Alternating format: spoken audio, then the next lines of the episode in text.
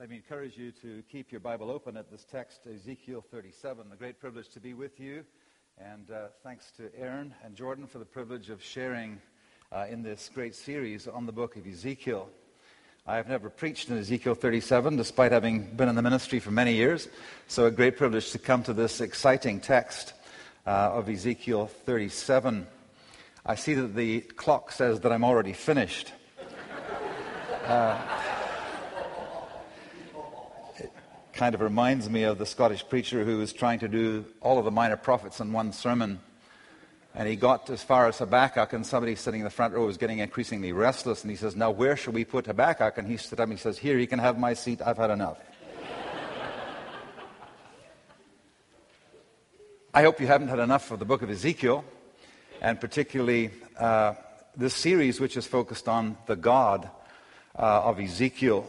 Uh, my title for this passage tonight is The Desperate Need for the People of God in Exile is the Living God. For those of you who are new tonight, the book of Ezekiel uh, is about the people of Judah, uh, many of whom were taken into exile in 597 BC.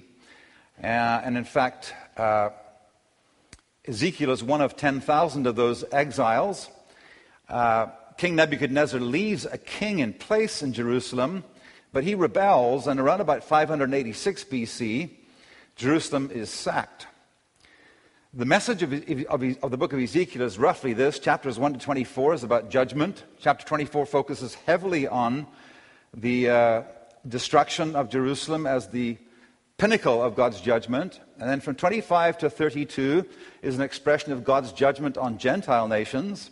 And then from chapters 33 to 48, hope for the exilic people of God begins to be expressed in this book. But they are still in exile.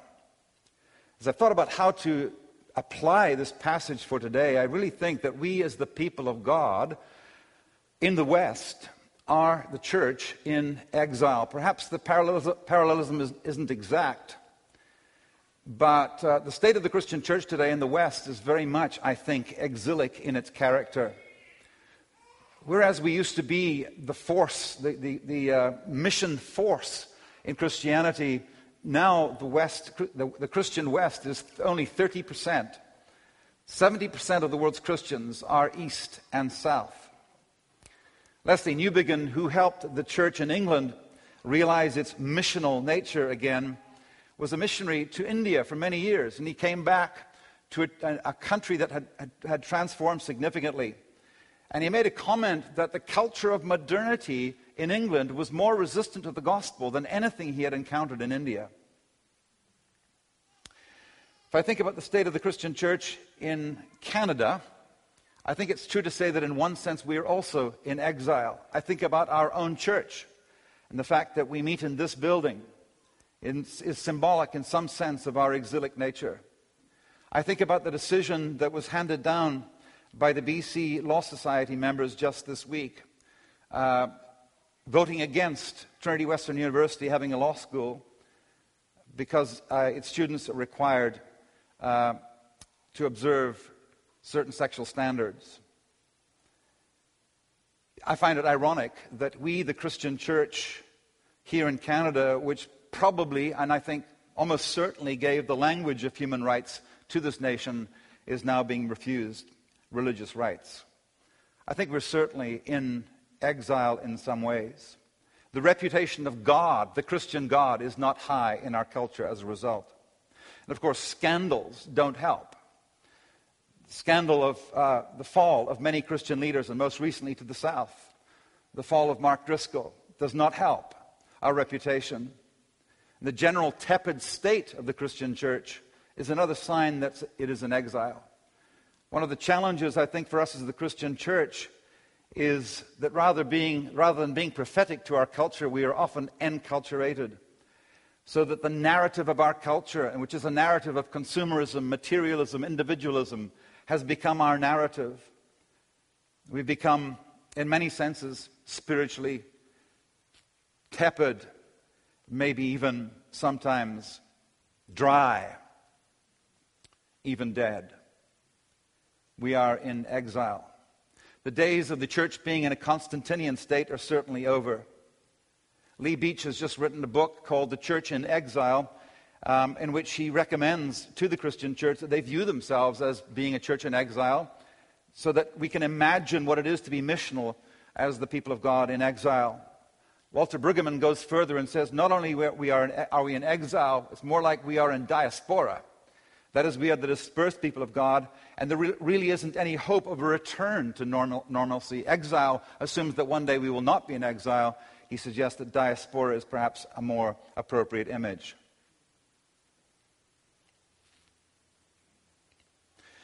The motif of exile, I think, does offer for us a provocative and potentially fruitful way of reimagining the mission of the church in ways that are helpful.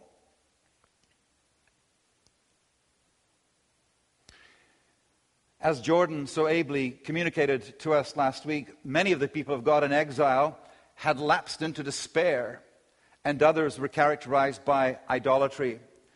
And uh, almost, I think, all had this sense of, is there any hope? And you may feel that way as you think about the Christian church. You may feel that way as you think about your own spiritual life. You may feel a certain deadness, a certain dryness, and ask the question, is there any hope? I want to suggest to you that there is hope. When the people of God are in exile, they desperately need God. That's point number one. There are two great themes that undergird this passage uh, that are themes that run throughout the book, but which come to roost in this passage. Number one is the restoration of the reputation of God or Yahweh. The way in which the ancient Near Eastern culture assessed a God was on the basis of the military power and success of a nation. Israel is in exile. Israel is possessed by other nations. The reputation of God is at a low ebb. Ezekiel is not unaware of this. God is not unaware of this. And in chapter 36, we read these words Again, the word of the Lord came to me, Son of man, when the people of Israel were living in their own land they defiled it by their conduct and their actions. Their conduct was like a woman's monthly uncleanness in my sight. So I poured out my wrath on them because they had shed blood in the land and because they had defiled it with their idols. I dispersed them among the nations, and they were scattered through the countries. I judged them according to their conduct and their actions. And wherever they went among the nations, they profaned my holy name, for it was said of them, They are the Lord's people, and yet they had to leave his land. I had concern for my holy name which the people of Israel profaned among the nations where they had gone. A dent in God's reputation that happened as a result of what has happened to the people of God. But it has not escaped his notice. And in this most eloquent turnaround passage of the whole book, make no mistake, God's ultimate purpose is to bring restoration to his own reputation. It is to glorify his, whole, his holy name. And chapter 37, verse 13 says, Then you, my people, will know that I am the Lord when I open your eyes, uh, when I open your graves, rather, and bring you up from them. But that's not all. In chapter 37, verse uh, 28, he goes on to say, This will affect all nations. Then the nations will know that I am the Lord, that I, the Lord, make Israel holy when my sanctuary is among them forever. Uh, and so, this is the character of God that uh, encourage, uh, encouraged the people of God then. He is at work, and whatever may have happened to them, ultimately He will be at work and He will bring glory to His own name. But there's another great theme that runs through this passage, throughout the book, and through this passage in particular.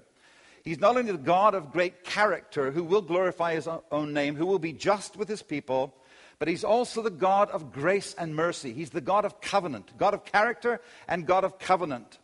And covenant uh, makes its way through chapter 36 and chapter 30, 37. My dwelling place will be with them. I will be their God, and they will be my people. Uh, that is um, verse 27 of chapter 36, which anticipates the message of chapter 37, this resurrection of the dry bones. In other words, this is a God who's not only, only a God of character and who will glorify his own, own name, he is the God who will never forsake his people and will form a united people and reveal his glory among the nations through his people. The new covenant is an important concept uh, that runs throughout Scripture, as expressed in Jeremiah and also here in Ezekiel.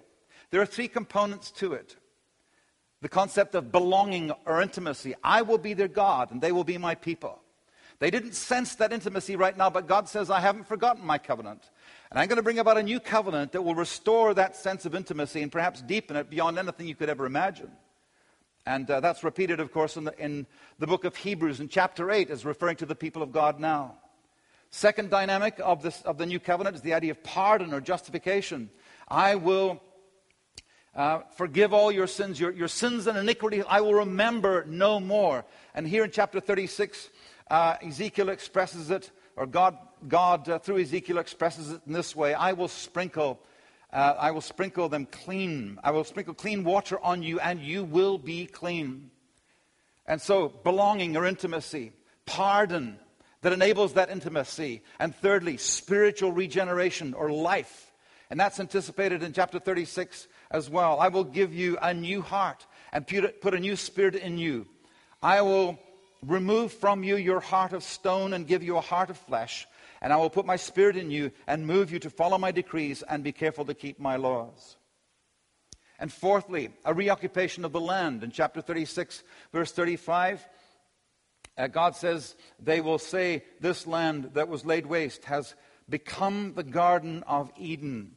Um, and so th- this is a people of God who are in desperate straits, but God promises them that his covenant will be restored, that there will be an exodus, and this is very much the language of New Exodus.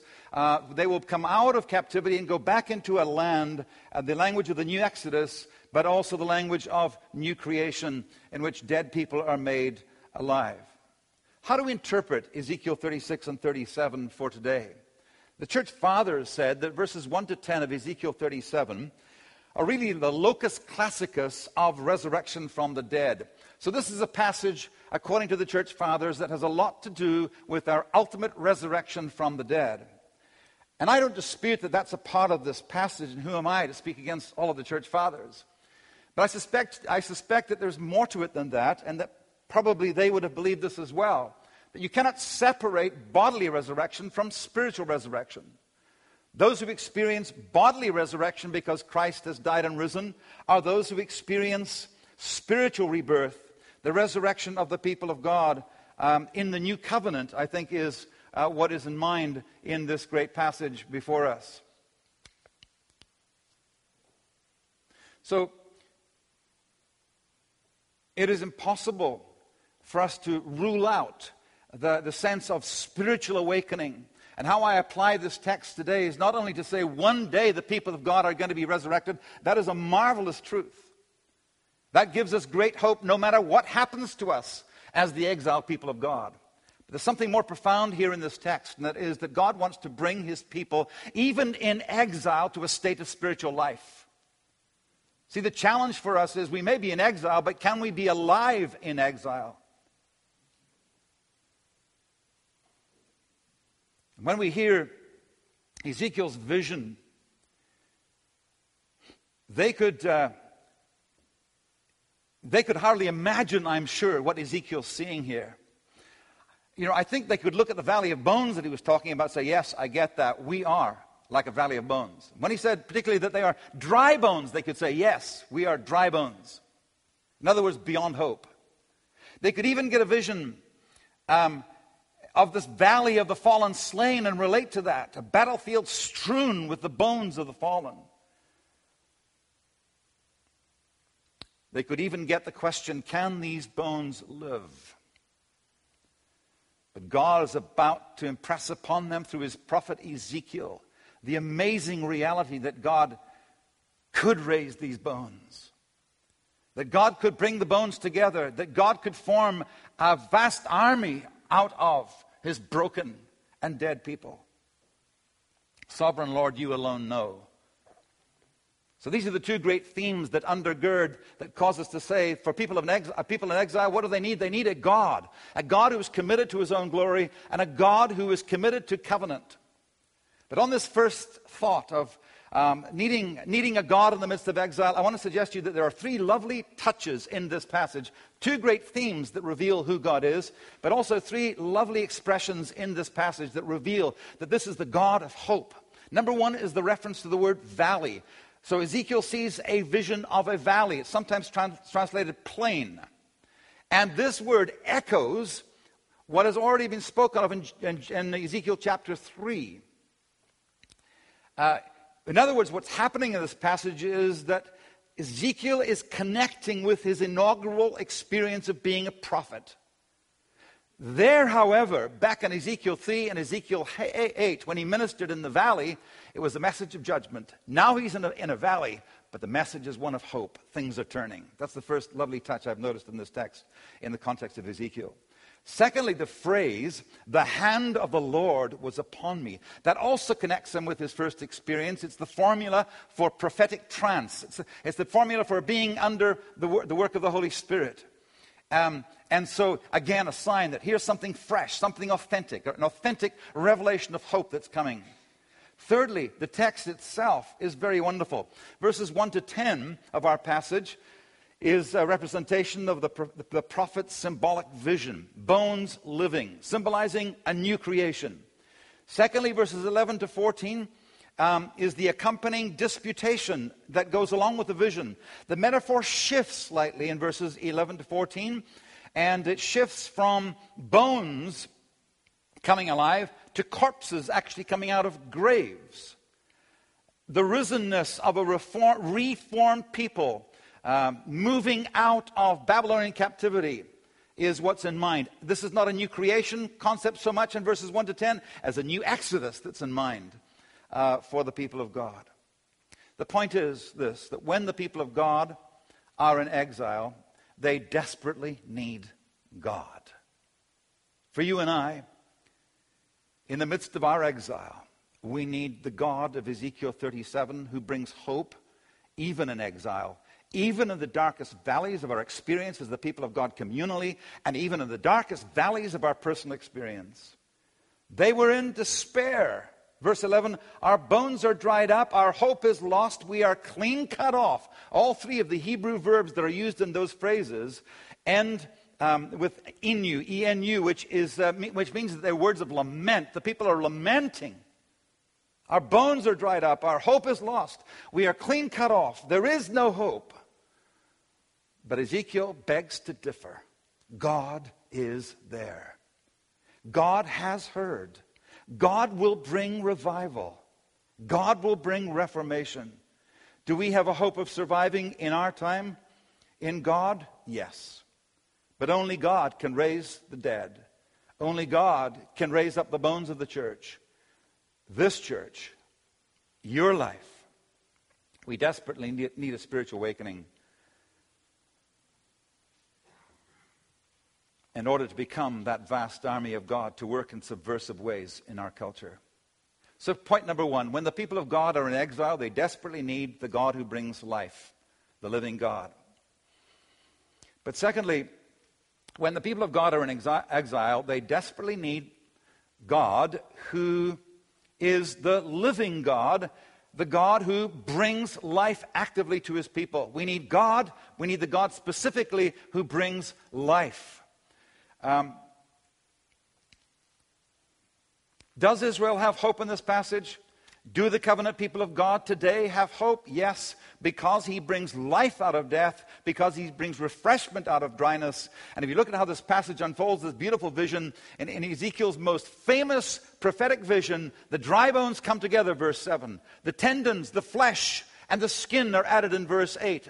And then the breath is imparted in a two stage process. And the slain live again in verses 9 to 10a.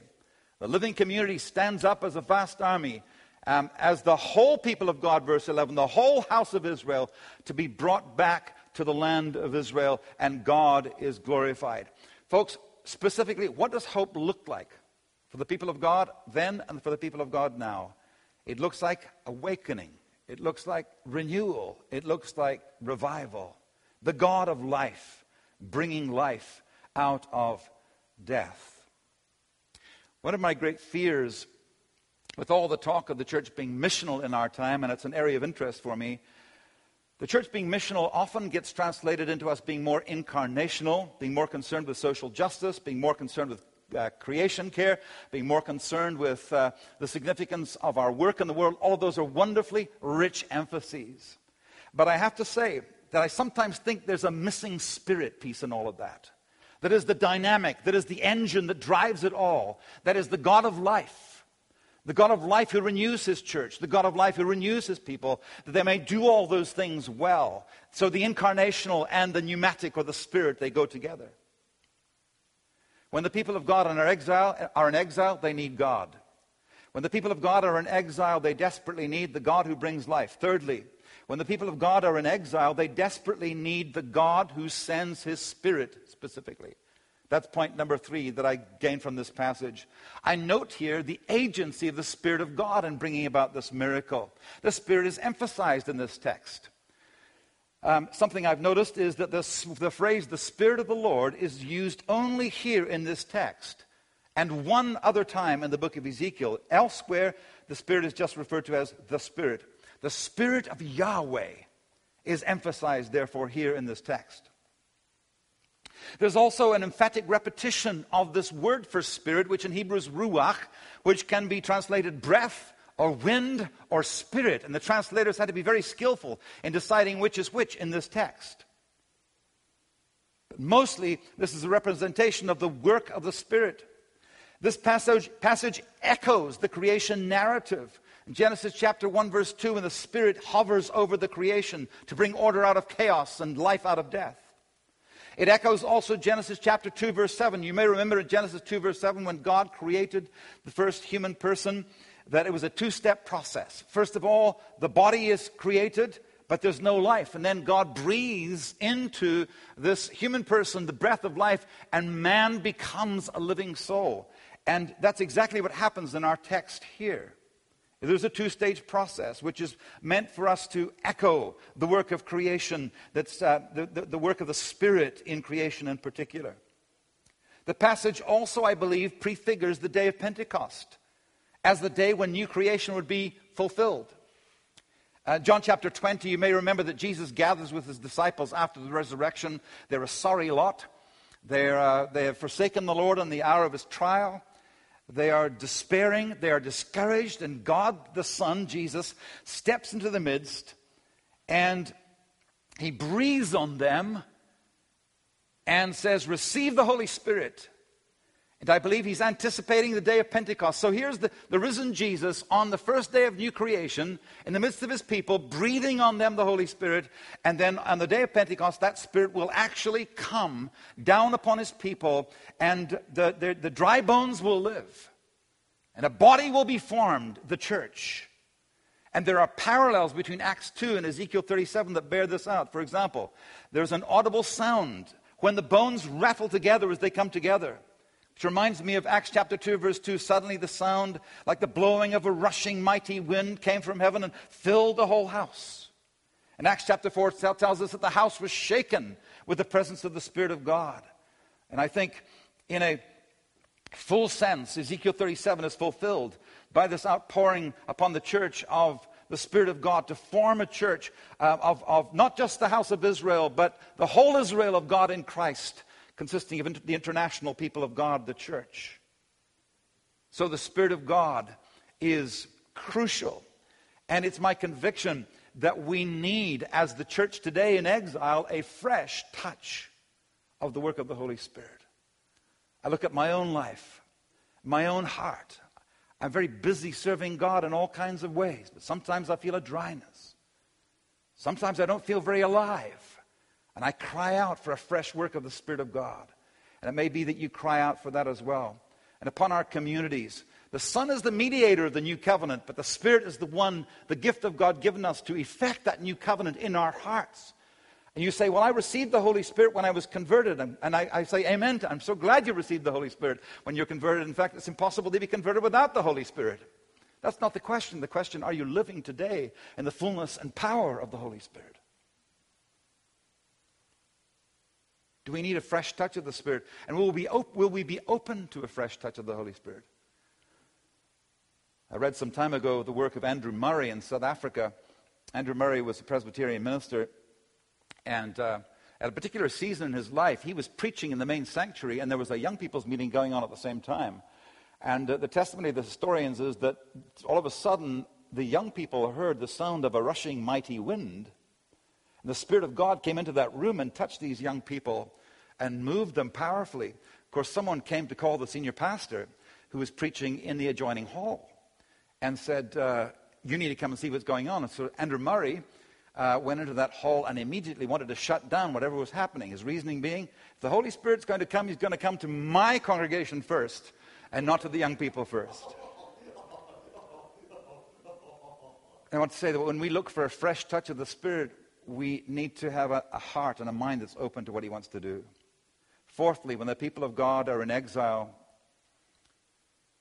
they have a desperate need for the God who empowers prophets.